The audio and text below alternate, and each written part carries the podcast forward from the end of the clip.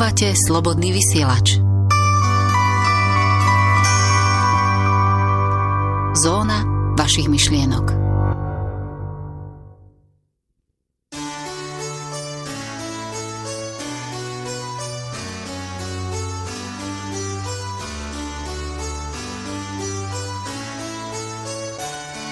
Iste už mnohí milovníci histórie, respektíve dôb minulých pri tejto zvučke veľmi dobre vedia, o čo ide, aká relácia sa začína. Ono svojím spôsobom už aj tá zvučka sama o sebe to nejakým spôsobom dáva tušiť. Začína sa relácia, ktorú pre vás vysielame vždy v pravidelnom čase po dvoch týždňoch, teda dvojtýždňovom odstupe. Relácia História na dlani. Tí, ktorí e, ste, ako som už naznačil, milovníci histórie, tak predpokladám, že si túto reláciu nenecháte uísť. Ani tak tie minulé diely, ako ten dnešný.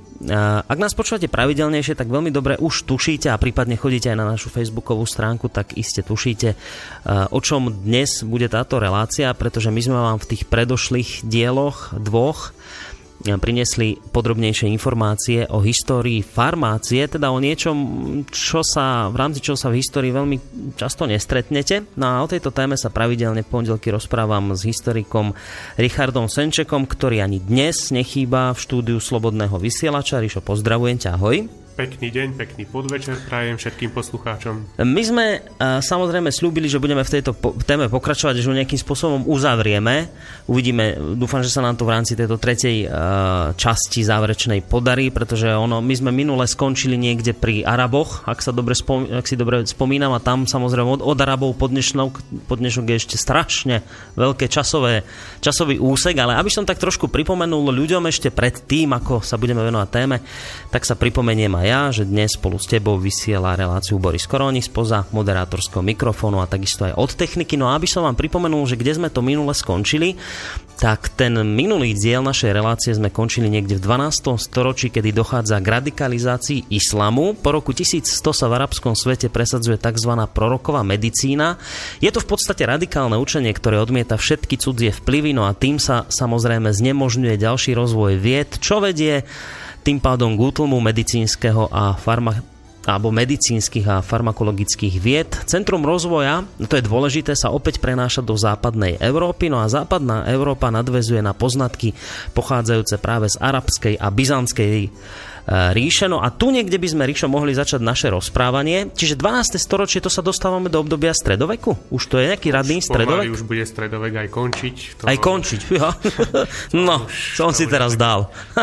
pomaly ukončíme stredovek a keď si začal teda o tej radikalizácii islámu a prenos, mm-hmm. preneseniu toho kultúrneho a poznávacieho centra do západnej Európy, tak ja by som možno trochu odbočil aj hneď od tej témy a upozornil aj poslucháčov, že aká bola doba minulá komunistická, mm-hmm. falošná, pretože všade my vieme, ako sa to prezentovalo, ako sa správala katolická církev a utláčala poznatky a vedomosti. A to sme sa učili a dodnes väčšina poslucháčov, mm-hmm. starších i mladších, žije v tom, že nastalo nejaké obdobie temná a vplyvom hlavne katolíckej cirkvi. No, to sa spomína no, často. No, áno, no, no, no, ale no, no. Napríklad, napríklad len pri tomto môžem uh, povedať, že tie arabské, islámske poznatky boli veľmi vrele prijímané uh-huh. a uh, na, uh, hovorí sa napríklad o pitvách, konkrétny príklad. My sme už pitvy spomínali aj tej Alexandrii, aj skôr, ale uh, viac menej ten názor panuje taký, že pitvy boli zakázané. Uh-huh. Lenže oni neboli. Katolická církev ich nikdy, nikdy nezakázala, dokonca ich e, ani nejako neodsudzovala. Čo bude zaujímavé, uh, to je práve to, ten skreslený pohľad na to, že mm-hmm. v skutočnosti síce katolická církev sa skutočne nestávala nejako priaznivo k tomuto, ale nikdy to nebolo zakázané a ak sa prenosiem o pár storočí neskôr, eh, však známy to náš eh, rodák, respektíve rodák nie, ale pochádzal z Turca, narodil sa v Polsku Jan Jesenius, ktorý mm. uskutočnil v roku 1620 pitvu na Pražskom hrade tak on bol odsudený. A to sa veľakrát uh, prezentovalo tým, že vlastne robil nelegálnu uh, pitvu a že presadzoval nejaké veci a myšlienky proti cirkvi. No, Ale to a bola, to nie je pravda? Tak to bola čistá politika, však samozrejme oni boli proti kráľovi. A oni ich odsúdili ako... Počkaj, kto oni? Pán, na všetkých 21 odsúdených pánov, uh-huh. viac menej to bolo to stavovské povstanie, ktoré oni akože propagovali, tie prúd, nový prúd myšlienok, e, protihabsburský. Mm-hmm. A to nebolo len toto, a tá pitva tam bola sekundárna. Až neskôr sa z tej pitvy stalo veľké halo. A Aha.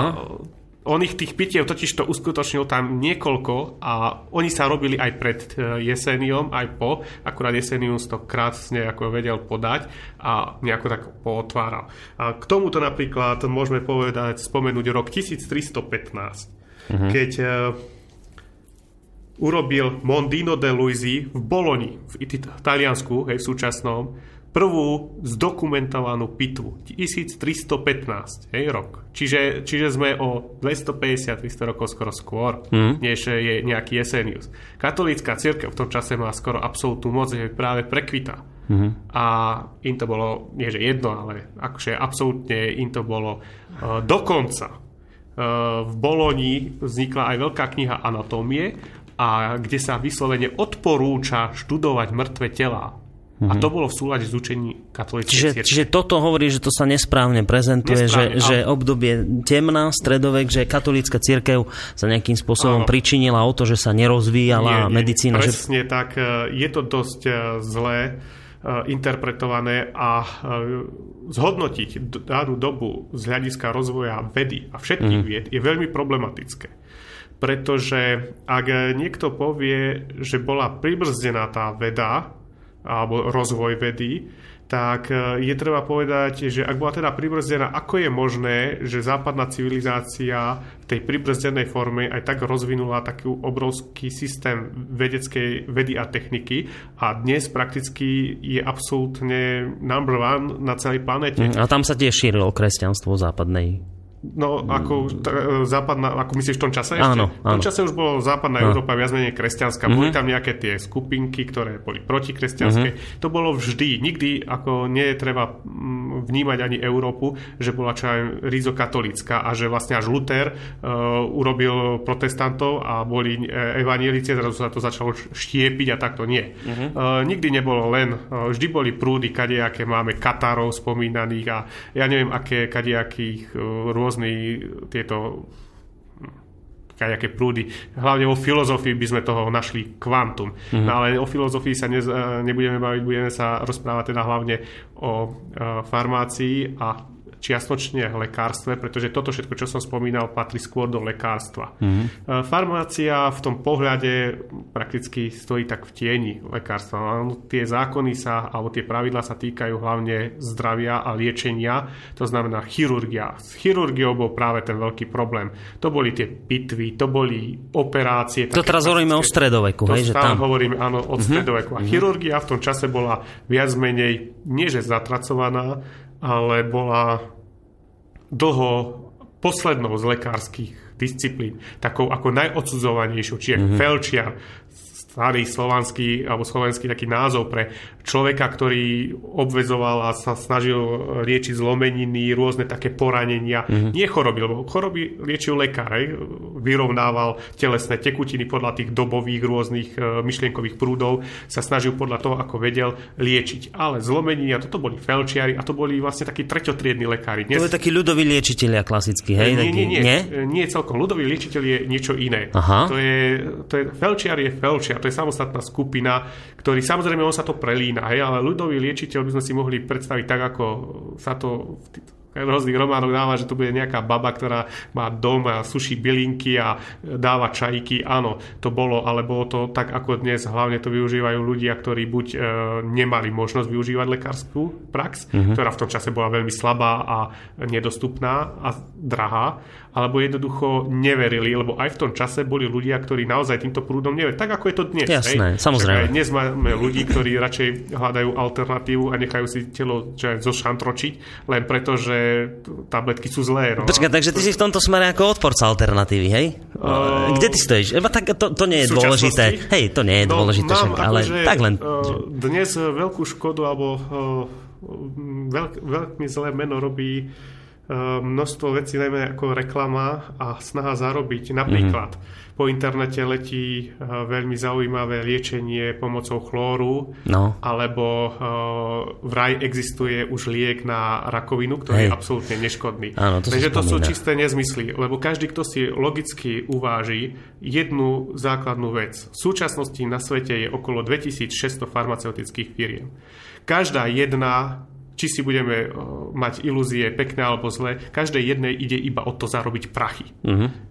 To je jednoduché, to, je, to sú proste podnikatelia. Žiadna ilúzia, že im ide o zdravie. Oni potrebujú vyrobiť liečivo a Ktoré, aby sa čo najlepšie predávalo, a jasné. tá firma mala liek na rakovinu, tak už ho máme v každej druhej schránke letáky a bolo by to super, pretože by na tom zarobila kvantum Aha. peňazí. Ak, ak sú také názory, že oni to taja, aby mohli vyrábať treba z tie chemoterapeutika, ktoré sú o mnoho drahšie a sa tajú, čo je zase ďalší nezmysel, lebo ako som povedal, je ich 2600 tých firiem, čiže keby to jedna aj vyvinula, tak tie ďalšie by im to ukradli, keby to hneď mohli. Ako náhle, tá špionáž, proste to sú tak sledované, oni sa medzi sebou e, sledujú. Každý jeden drobný náskok v, tom, v tejto mm-hmm. oblasti tým firmám dáva obrovské miliardy. Jasné. To Čiže ty si v znamená- tomto smere skeptický. som skeptický na to, že existuje nejaký univerzálny liek na rakovinu Hej. alebo univerzálny liek na čokoľvek. Môžeme v histórii spomenúť potom x ďalších, však minule sme spomínali Dani Teriak. Áno, áno. čo a to bolo ešte z tých rímskych Áno, dôb, a keď... on vlastne no, skončil sa... až v 19. storočí. Celé toto naše obdobie, ktoré sa budeme rozprávať, on existuje. Existuje v tých lekárenských školách ako najvyšší alebo najuznávanejší liek.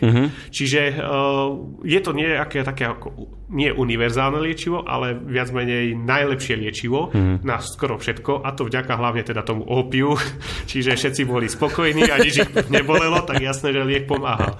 Tak uh, ono to má všetko vždy tie dve strany. Ako náhle sa opium zakázalo, tak bolo poteria. Už teriak skončil, už skončili jeho zázračné A takisto to je aj s schopnosti. týmito ostatnými liečivami, pretože mm-hmm. ako náhle sa zistí, že ten chlór, ktorý je prostredníctvom chloramínu sa akože dá vyrobiť a každý to môže aplikovať sám. Mm-hmm. A samozrejme ten vedec, ktorý to akože dostal, akože mu to nikto nechcel uznať na tom svete, tak už má založenú vlastnú firmu, ktorá to predáva, hej.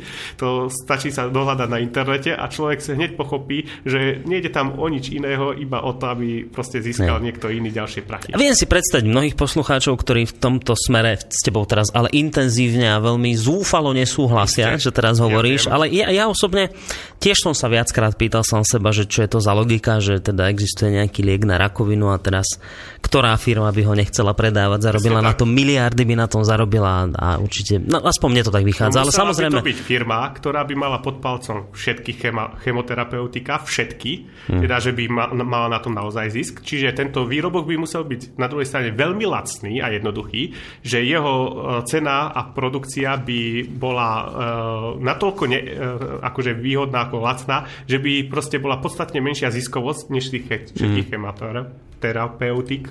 A za ďalšie, museli by ho tak super chrániť, že žiadna iná firma by na to neprišla.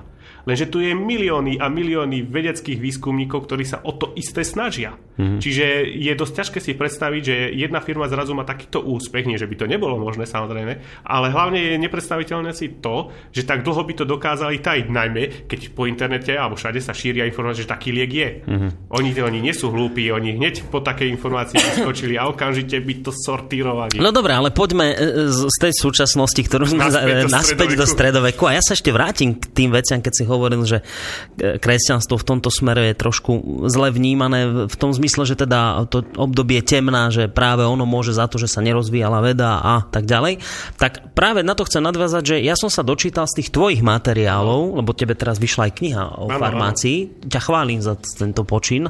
No, ako chváli. To je taký, že ojedinelý projekt na Slovensku, mám pocit, história farmácie, to tu nikto tak asi... No, e, história, ako z farmácie nejaké veci vyšli, ale mm-hmm. je to málo aj z dejín, ale ja sa venujem tej priemyselnej farmácie. Mm-hmm. A toto je prvopis, prvopis, čo je publikačne vydaný ako monografia, tak na Slovensku nič iného neexistuje. Mm. A dovolím si tvrdiť, e, že takých no, minimálne 70% všetkých poznatkov o priemyselnom vývoji farmaceutického priemyslu na Slovensku, najmä po roku 1945 som priniesol mm. ja v tomto výskume, pretože ja som, keď som začínal s tým výskumom, tak boli známe tri alebo štyri nejaké uh-huh. články a to bolo všetko a ja som všetko musel vykopať z podzeme. Takže dneska si expert na túto tému a nemá sa kto s tebou s historikou hádať na tomto, sa mi zdá. Až to prekomané odpred odzadu. No a ja som sa trošku e, vrtal v tých tvojich materiáloch, ešte ktoré boli, ktoré si mi poslal tak v štvorkách nejako no, ucelenie v knihe. No ale tam som sa dočítal práve v týchto materiáloch, že hlavným šíriteľom lekárstva a lekárnictva v strednej alebo v tej stredovekej Európe boli práve benediktínsky mnísi. Ano. Že to zase vyvracia tú teóriu, že kresťanstvo práve utláčalo. Čiže, čiže benediktínsky mnísi? A prečo práve oni? Oni totiž to, to je rád, ktorý je učiteľský. A práve z tohto rádu vzniklo veľa zaujímavých a podnetných myšlienok aj šírení vied aj v rôznych iných vied, nie len akože mm-hmm. farmácie, ale nemôžeme akože ostatné rády nejako potlačať, Hej. lebo aj ostatné niektoré priniesli svoje poznatky. Ide o to, že každý rád má nejaké definované kritéria, prečo sú práve takým rádom a prečo nie sú iným. Mm-hmm. Lebo keby boli všetci rovnakí alebo mali rovnaké tu, tie postoje, tak vlastne by stačil nejaký jeden rád. Jasné. Čiže uh, františkáni, treba, to sú chudobní ľudia, ktorí uh, ctia chudobu, benediktíni uh, dávajú prioritu na to vzdelanie. Áno, že teraz aj Františkán sa stal teraz pápežom a, a to hneď chudobu. vidieť ten, tú zmenu, akú teraz on razí. No, dúfajme, že sa až, až niektorým sa mi zdá, že zimomriavky z toho naskakujú. Ale to sme zaz, teraz do inej témy aj, ideme. Aj keď by som si vedel predstaviť niektorých, ktorým by mohli zimomriavky. Ja, ja tiež, v tejto chvíli asi myslíme na toho istého človeka. Dobre, a ty, keď, keď hovoríme o tých benediktínskych mníchoch, čím sa oni e, práve nejakým spôsobom pričinili o rozvoj tej farmácie a vôbec lekárstva ako takého? Čo im môžeme pripísať na ich vrúb pozitívne? Neviem síce cel, cel, celkom presne na čo narážaš, ale v zásade... Či nejakú knihu vydali, zase nejaký herbár z rastlín alebo niečo také, vieš? Každý rád uh, mal systém. Mm-hmm. Benediktíni zakladávali svoje kláštory, tak ako to robili skoro všetci, a tu presadzovali to svoje myslenie. V rámci farmácie zakladali napríklad záhrady. No, Li, uh, no vidíš, to som Ale chcel. to nie je, akože to, že hovoríme o benediktínoch, to neznamená, že iné rády to nerobili, mm-hmm. aj keď teda je to zvyčajne menšie, ako menej známe, alebo menej časté tak. Eh, benediktíny sú v tomto smere niečo ako number one hej, v rámci mm. rádov, ale uh, tá farmácia sa šírila aj inak. Ale toto je v, v tom čase však eh, aj na Slovensko práve benediktíni doniesli všetku kultúru, alebo všetku, zase aby sa mi odpustili ostatní, ale väčšinu tých kultúr a väčšinu spôsobu života. Be, Hronský Benadik uh-huh. je mhm. jeden z najstarších uh, kláštorov, ktorý je na Slovensku a je benediktínsky bol. A vlastne oni mali sídlo, oni takto tie krajiny jednotlivé si snažili hm, kristinianizovať uh-huh. a mhm. doniesť uh, tú myšlienku nielen kresťanstva, ale aj tej výchovy a vzdelávania. Preto hovorím, benediktíni boli rád, ktorý sa snažil vzdelávať ľudí. Mm-hmm. A medzi iných patrilo samozrejme starostlivosť aj o telo, e, liečenie, čiže zdravie a k tomu patrila mm. aj farmácia. Oni hľadali, keď prišli napríklad na územie Slovenska, tak to bolo iné prostredie.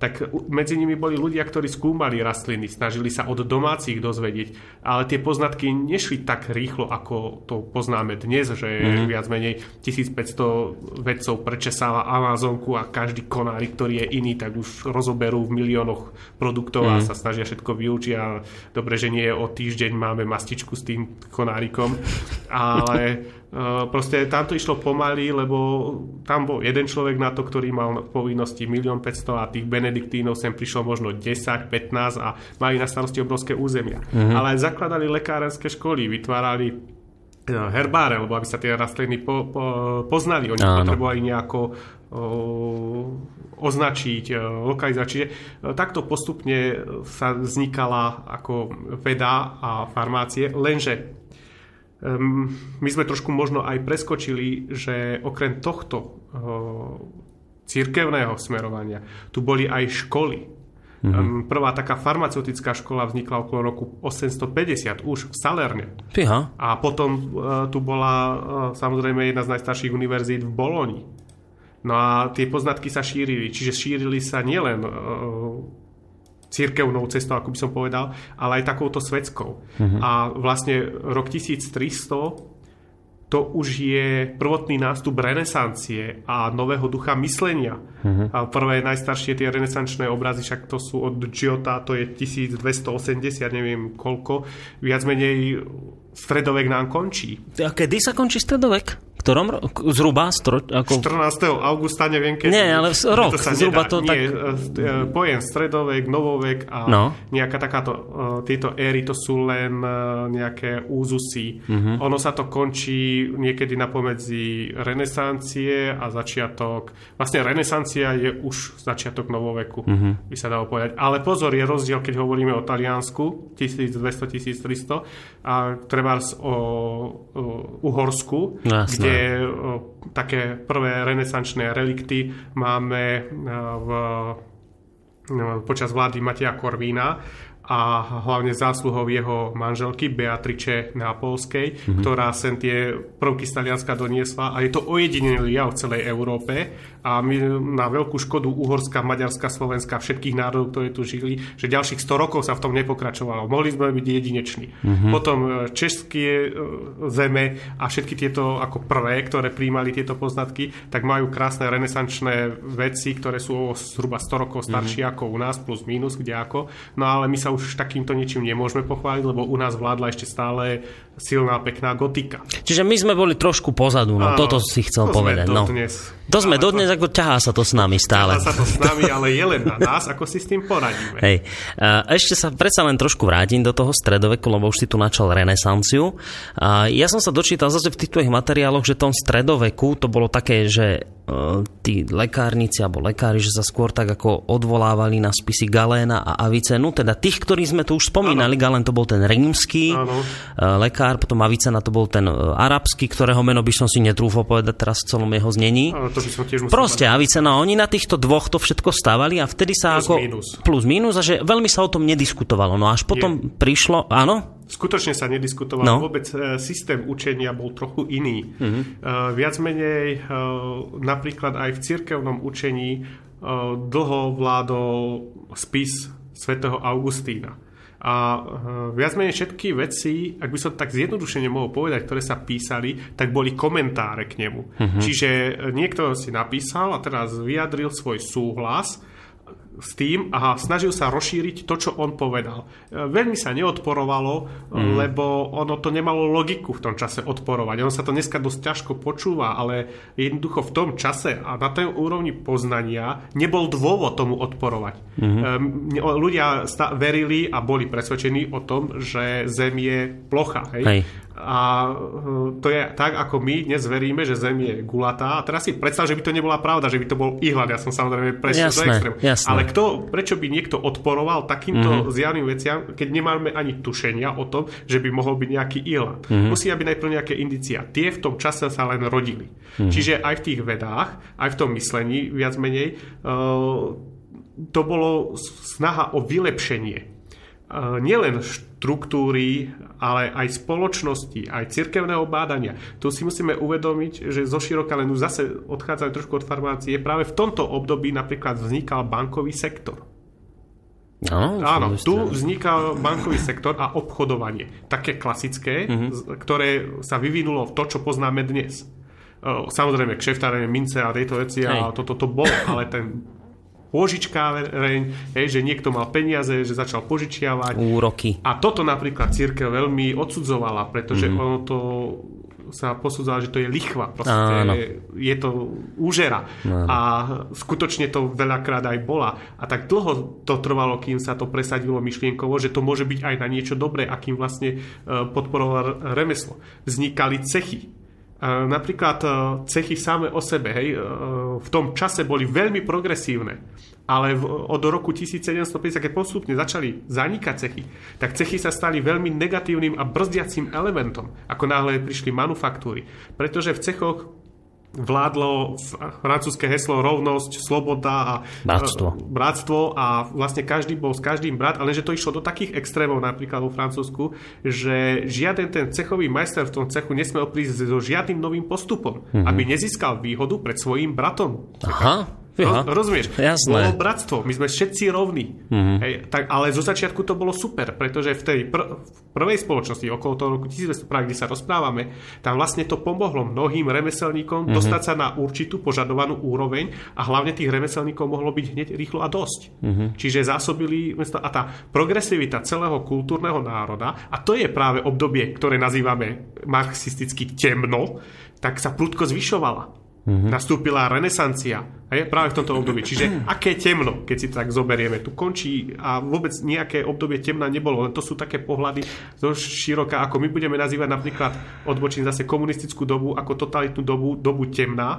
ale kto povie, že tam bolo všetko zle, zase bude len klamať. Samozrejme, Neexistuje je to, doba, áno. kde by bolo všetko zle a dobre. Ani naša Ne. dnešná doba není luxusným deluxe, super kryštálovým okom, že je všetko dobré.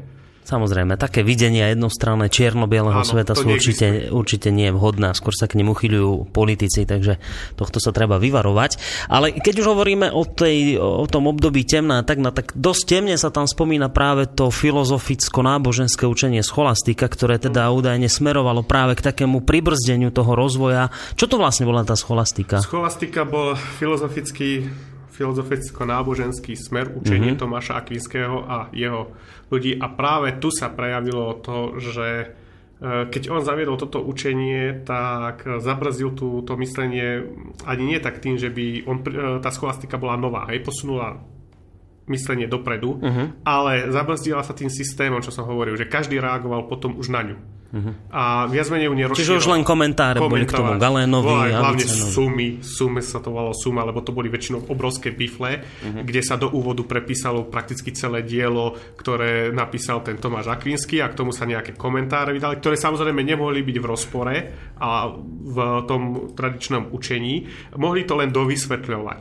No a to už e, vlastne e, tá postdoba poscholastická, čiže po tom, ako ten Tomáš Akvinsky toto učenie priniesol a církev ho prijala, tak za nejakých pár storočí už si to žiadalo niečo iné. Uh-huh. Ale toto pretrvávalo a toto bolo v nábožensko-filozofickom smerovaní brzdené, ale malo to svoj presah samozrejme aj na ostatné vedy. No. Áno, toto je.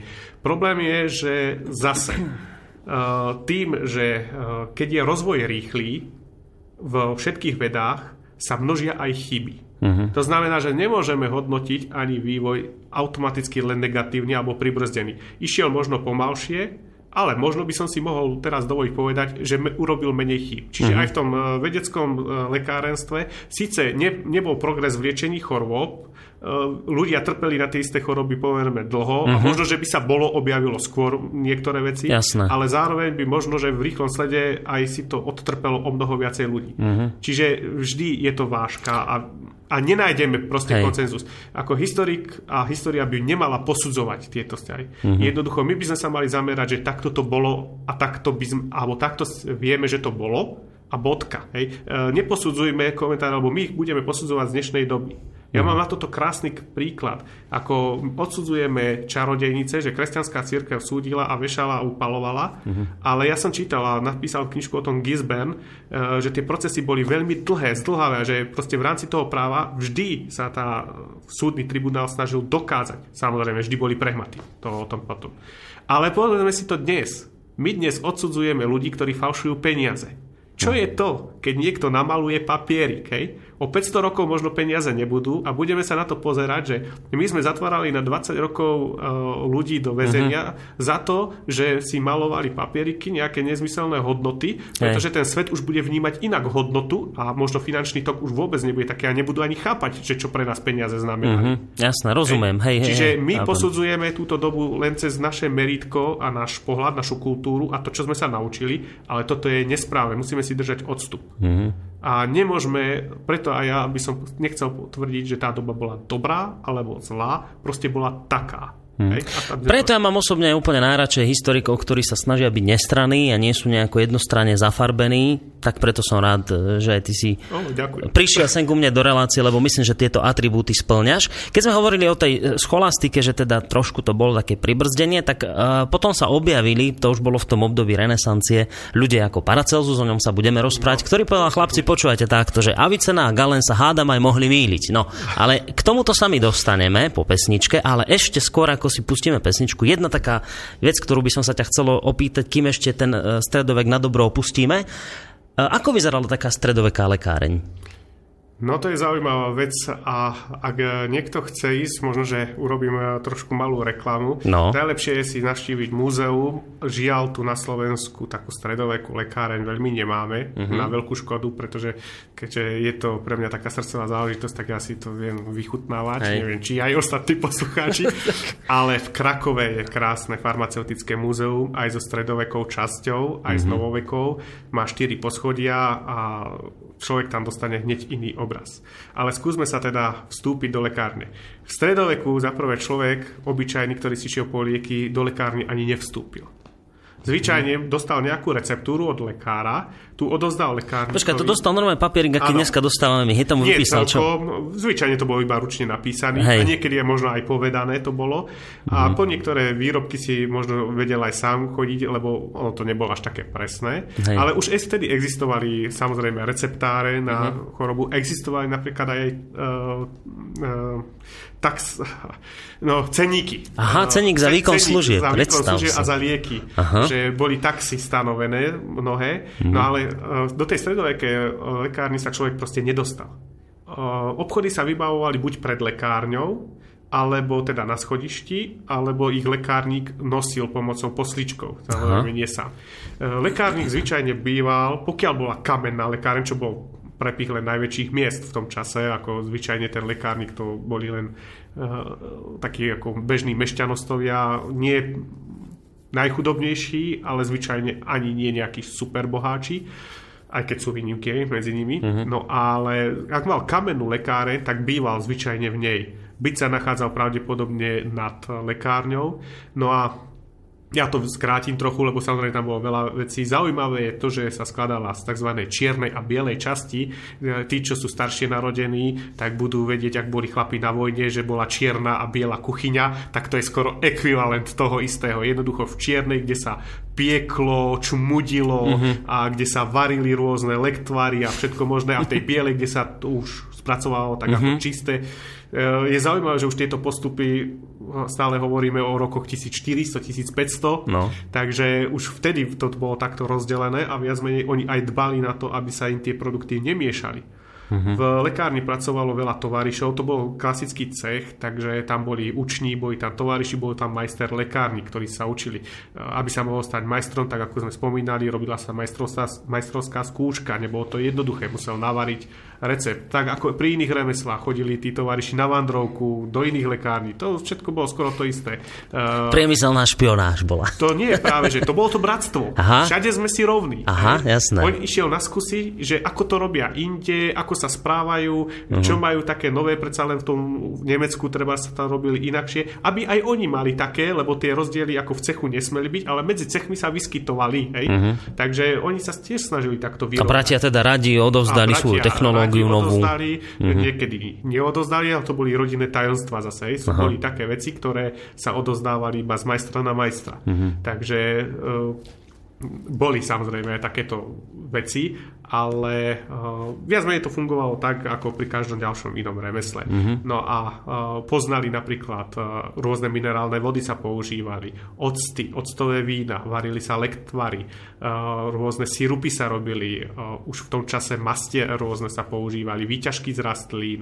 čaje samozrejme, uh, prášky sa už tedy uh, poznali, mm-hmm potom kadejaké odvary, náplaste, kalika a ja neviem čo všetko, ale ako boli sme prekvapení, aký široký sortiment. Hm. Uh, Arabi, ako sme, alebo Islám priniesol destiláciu, ktorá sa poznala, čiže už aj v retortách sa destilovalo tak to bola tá čierna kuchyňa, mm. kade ako sa chemické procedúry. Často bola lekáren spojená aj s alchymistickou dielňou. Veľakrát to vlastne bola jedna tá istá dielne, čiže alchymista starý, však Paracelsus, to je typický príklad, hej, tak uh, bol aj alchymista, vedec a skúmal všetko možné a najlepšie išla astrológia, takže oni si zarábali ako vedeli. No. Dobre, k nemu sa dostaneme po pesničke, spravíme sa teraz takú stredovekú náladu s pesničkou a po nej sa posunieme už do spomínaného obdobia renesancie.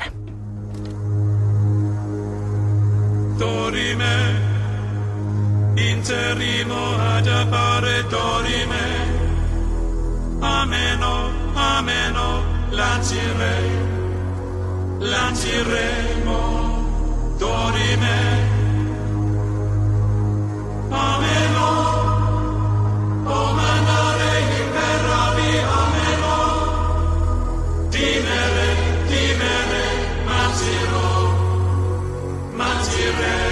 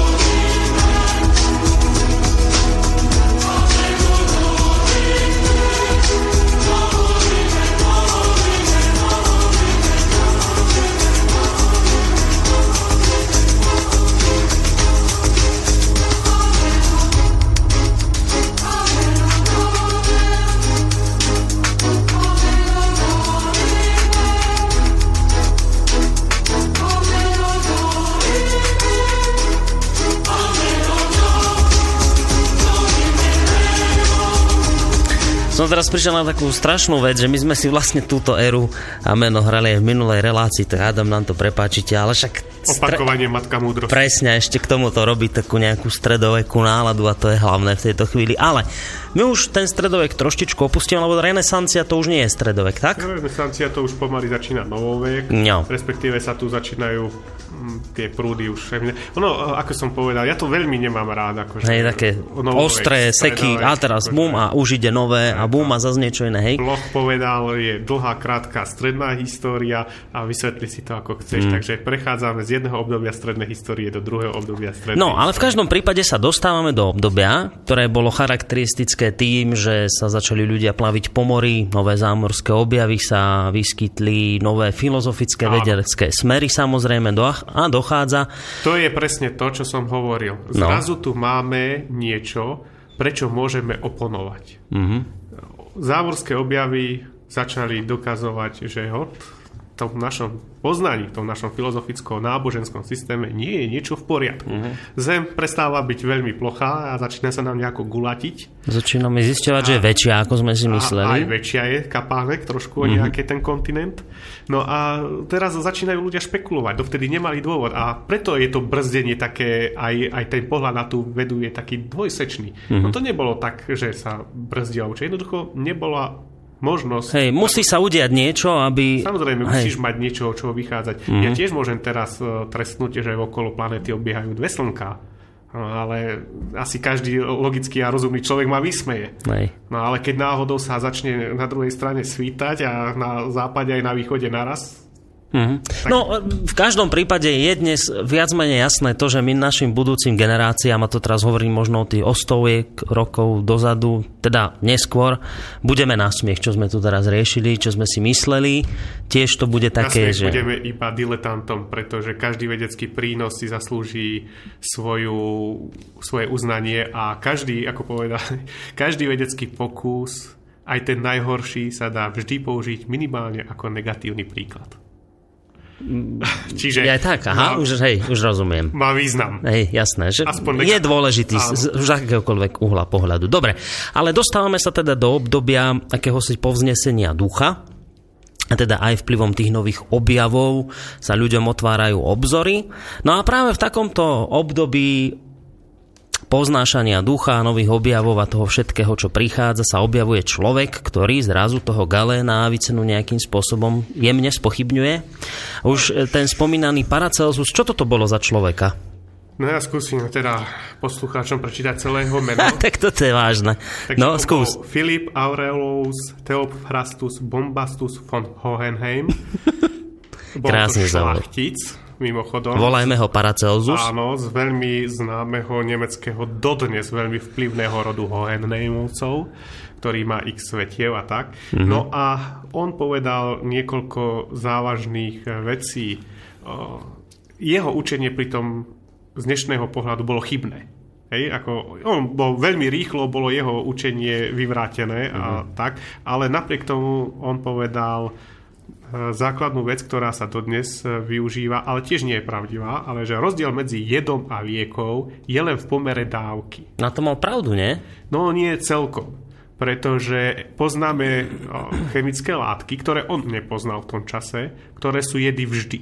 Uh-huh. Naopak, teoreticky musíme uvažovať o látkach, ktoré jedmi nebudú nikdy. Aj keď, ak by som povedal, že napríklad taká pitná voda má tiež smrteľnú dávku nie, že sa v nej utopíš, mm. ale že ťa zabije. Je to okolo 6 litrov pre priemerného človeka. Keby si naraz vypil 6 litrov, neroztrhá ti čreva, ale ti nariedi krv takým spôsobom, že ti prestane zasobovať e, kyslíkom mozog, čiže ťa mm. otrávi.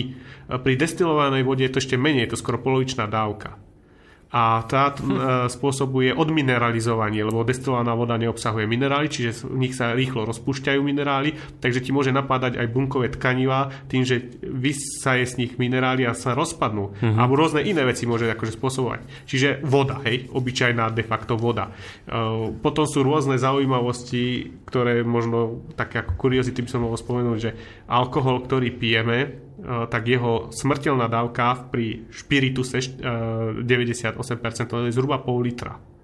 Ale pri acetóne, ktorý používame na riedenie farie, je to skoro liter. Pritom acetón je prirodzenejší pre ľudské telo, lebo ľudské telo produkuje v určitých fázach, napríklad v poslednej fáze cukrovky sa mm-hmm. vylučuje než e, alkohol. Ale aj alkohol telo produkuje. Ty si už normálny lekár pri týchto veciach, ako si to študoval, kamaráde, ty už by si mohol ísť prednášať na Karlovú univerzitu, tam mi zdá, medicínu. Karlo, e, stále sme pri farmácii, lebo no. toto je účinok chemickej látky na telo, to mm. spadá dnes už do farmácie. No dobrá, ten Paracelsus on teda tvrdil, že, že nič nie je jedom, keď sa dáva v malých dávkach, hej? Áno, A naopak všetko, že je jedom, keď sa to preženie, že všetko veľa škodí. alebo vo veľkej e, vo väčšine prípadov toto môžeme zo všeobecniť, že to platí. Ale ako som mm-hmm. povedal, nie, lebo existujú látky a pomerne veľa. Napríklad si môžeme zobrať všetky radioaktívne látky, ktoré no, uh, ako kov alebo ako chemikália mm-hmm. by nám ublížili aj v veľmi malom množstve. Prakticky nepoznáme také množstvo, alebo vieme na posúdenie sa využívajú niektoré radioizotopy, ktoré sa do tela dajú hej, a skúmajú sa, robia a by sme mohli povedať, že v tom čase je to snáď liek, ale mm-hmm. nie je to celkom pravda, pretože tie látky sa dávajú iba vtedy, keď už potrebujeme vyskúmať nejakú závažnú chorobu, pretože oni v tom tele sa usádzajú a škodia. Mm-hmm. Aj v mhm. tom malom množstve. Ale neškodia tak veľmi, aby to bolo fatálne pre organizmus. Hej. Hej? Keď sme spomínali to obdobie renesancie ako obdobie objavov, tak tam treba jednu veľmi dôležitú vec spomenúť, nezabudnúť na to. Objavenie knih tlače.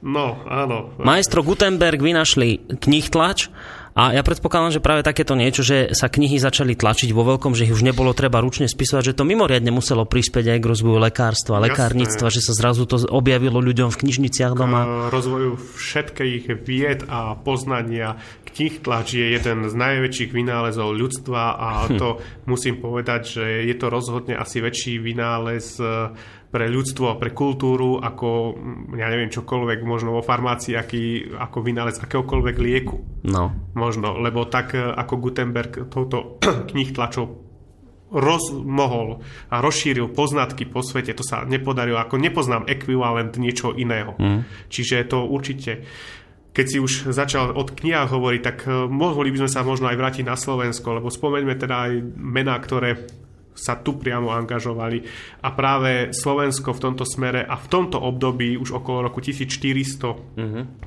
a neskôr vďaka svojim rudným zásobám a týchto sa dostáva tak trochu na mapu Európy, hlavne teda Banská Bystrica Stredoslovenská Banská oblasť. Šťavnica, Kremnica. Šťavnica, Kremnica, ale teda je to predovšetkým Bystrica, pretože tu vznikol uhorský mediarský podnik, ktorý bol jediný rannokapitalistický podnik na území celej východnej Európy. To boli Fugerovci tuto?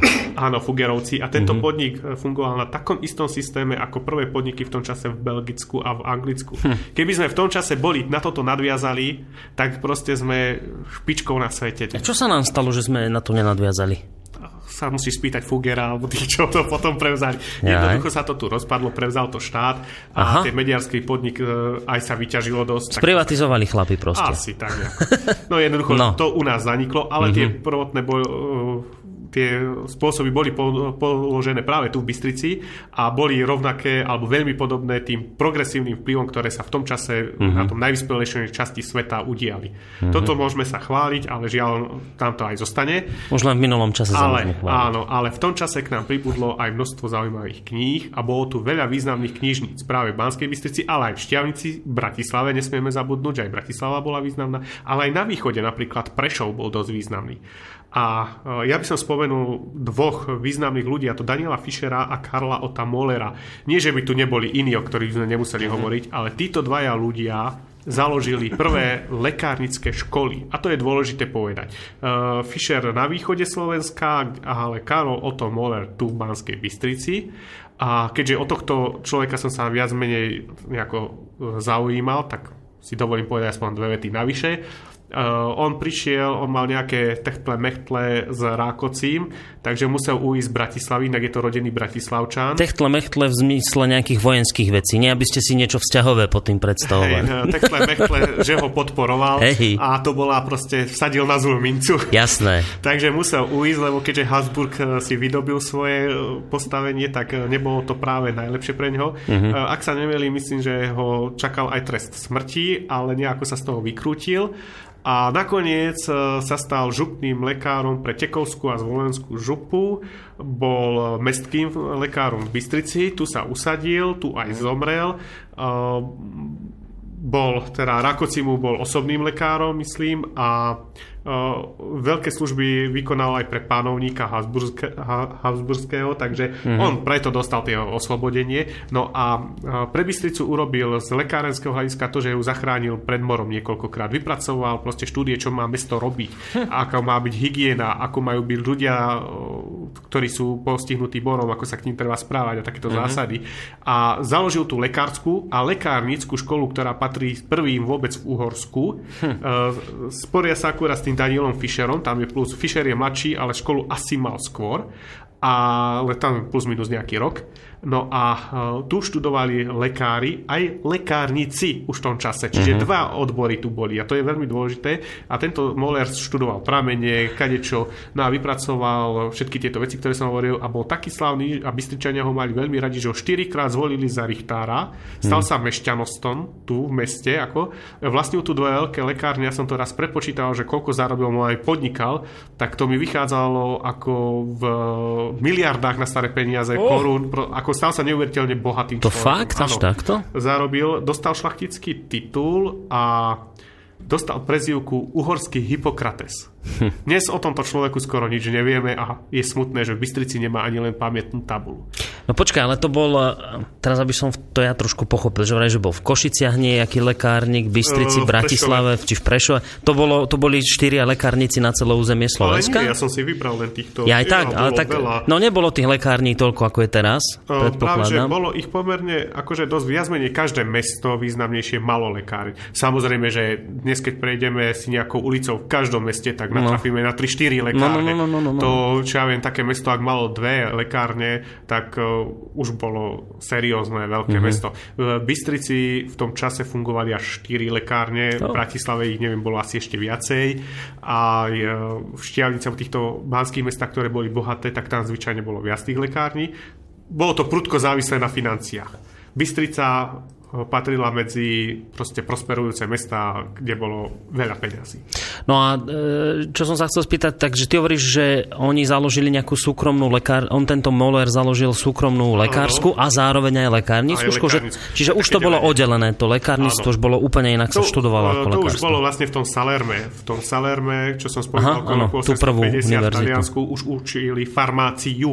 Hej, Mhm. už tam už vidíme, že sa, alebo uh, lekárstvo, ako lekárska vedy, sa študovali už v starovekom Grécku.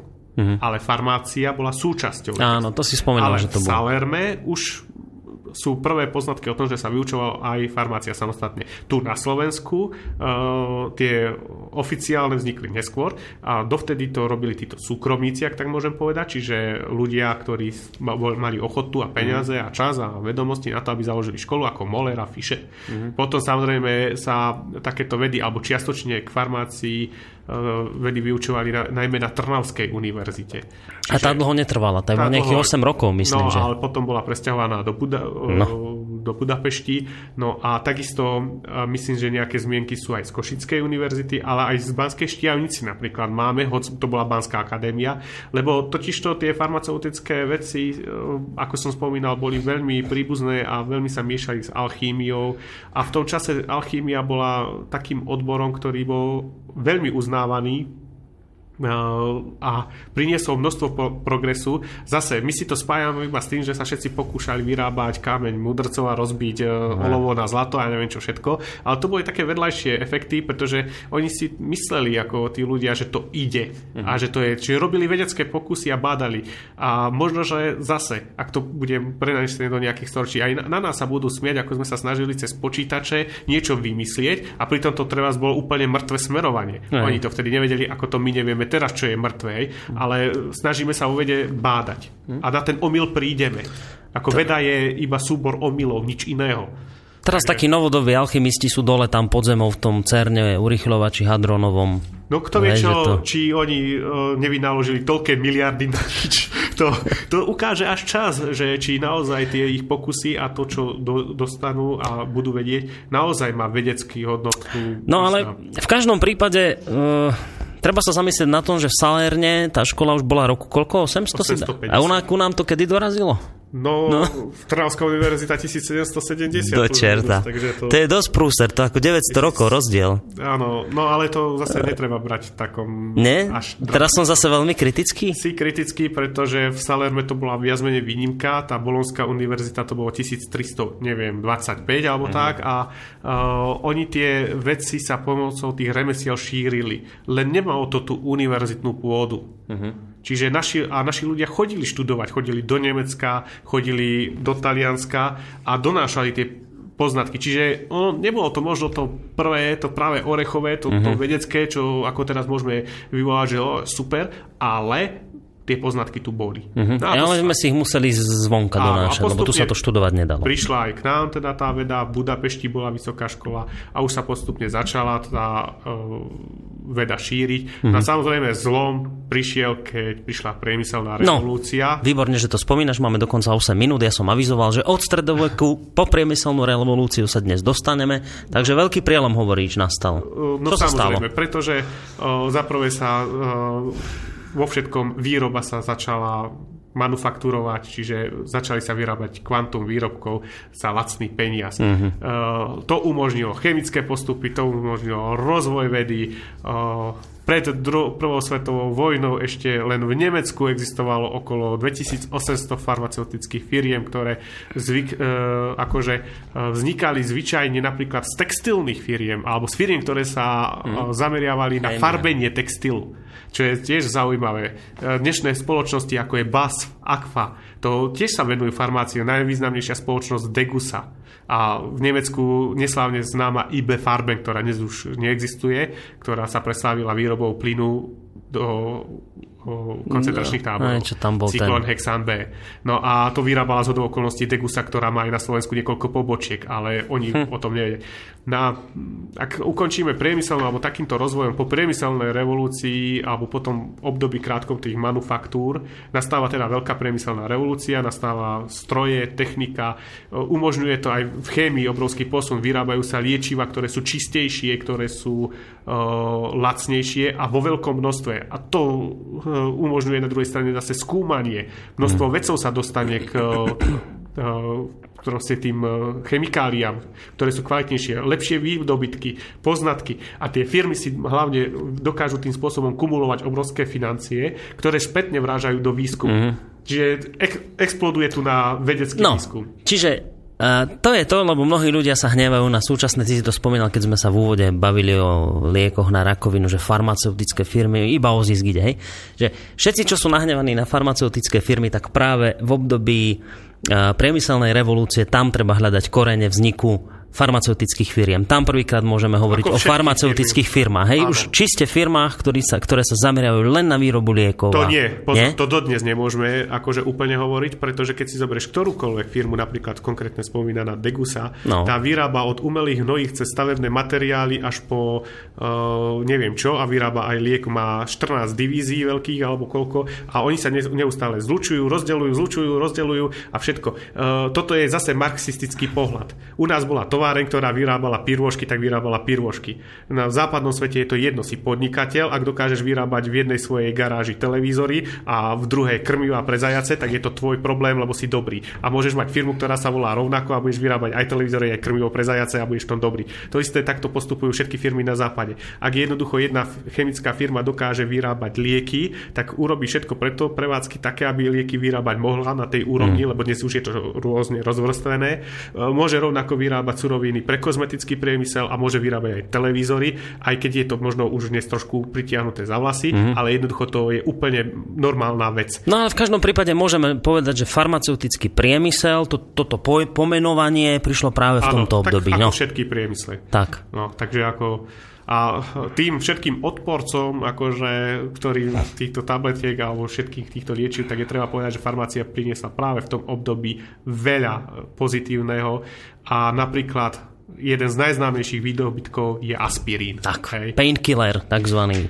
Čiže- Zabíjač bolesti. Áno, a to je, to je liek, o ktorom by sme mohli hovoriť, jeho história tiež na jednu hodinu. Mm. A ja môžem iba spomenúť tú kuriozitu, že akože keď...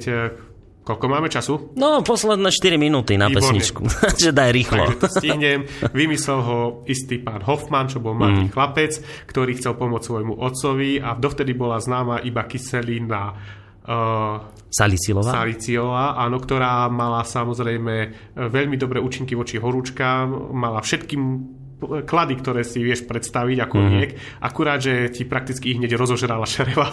Takže uh, dala sa ako iba ľuďom, ktorí už boli odpísaní, viac menej čakali na smrť, tak sa im to dalo na zaháňanie s tým, že tie čreva a žalúdok veľmi trpel. Mm-hmm. No a on chcel pomôcť svojmu chorému otcovi a vymyslel kyselinu acetyl saliciovú, ktorá tieto účinky mala podstatne nižšie a tak bol na svet aspirín. Aspirín, ktorý je tu 150 rokov pomaly a stále je to ten istý aspirín, poznáme ho pod 1500 názvami, mm. acilpirín, aspo a ja neviem čo všetko a vyrába to 25 tisíc firiem a ja neviem koľko. Mm. No a e, proste podaril sa takýto vedecký objav.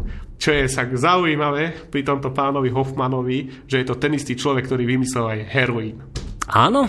Aj heroín. Áno. A- tiež to bol veľký prevratný objav a veľmi ho ľudia mali v obľúbe. To je prečo. A vďaka heroínu majú niektorí ľudia wonderful life, alebo aspoň wonderful pocity. Preto to spomínam, lebo to je záverečná pesnička, s ktorou sa dnes rozlúčime s vami a rozlúčim sa aj s uh, mojim hostom Ríšom Senčekom, historikom. Ďakujem ti veľmi pekne, že si nás previedol týmto historickým obdobím od stredoveku. Ale to bola aká strašne zrýchlená samozrejme Aj jazda. sme skákali, aj sme... Aj sme skákali, aj sme všetko. Ako to domotali niektoré veci. Ale v každom prípade si myslím, že to bolo zaujímavejšie ako v škole na tabuli napísané na hodine dejepisu. A teraz sa nechcem žiadnych dejepisárov samozrejme dotknúť, ale ja len vychádzam z vlastnej skúsenosti. Ďakujem Ríšovi Senčekovi ešte raz. Pekný zvyšok dňa vám samozrejme Pekný praje. Aj Boris Koroni, ale my sa ešte, to je tá moja tradičná formulka, budeme počuť po pesničke Wonderful Life. Majte sa zatiaľ pekne.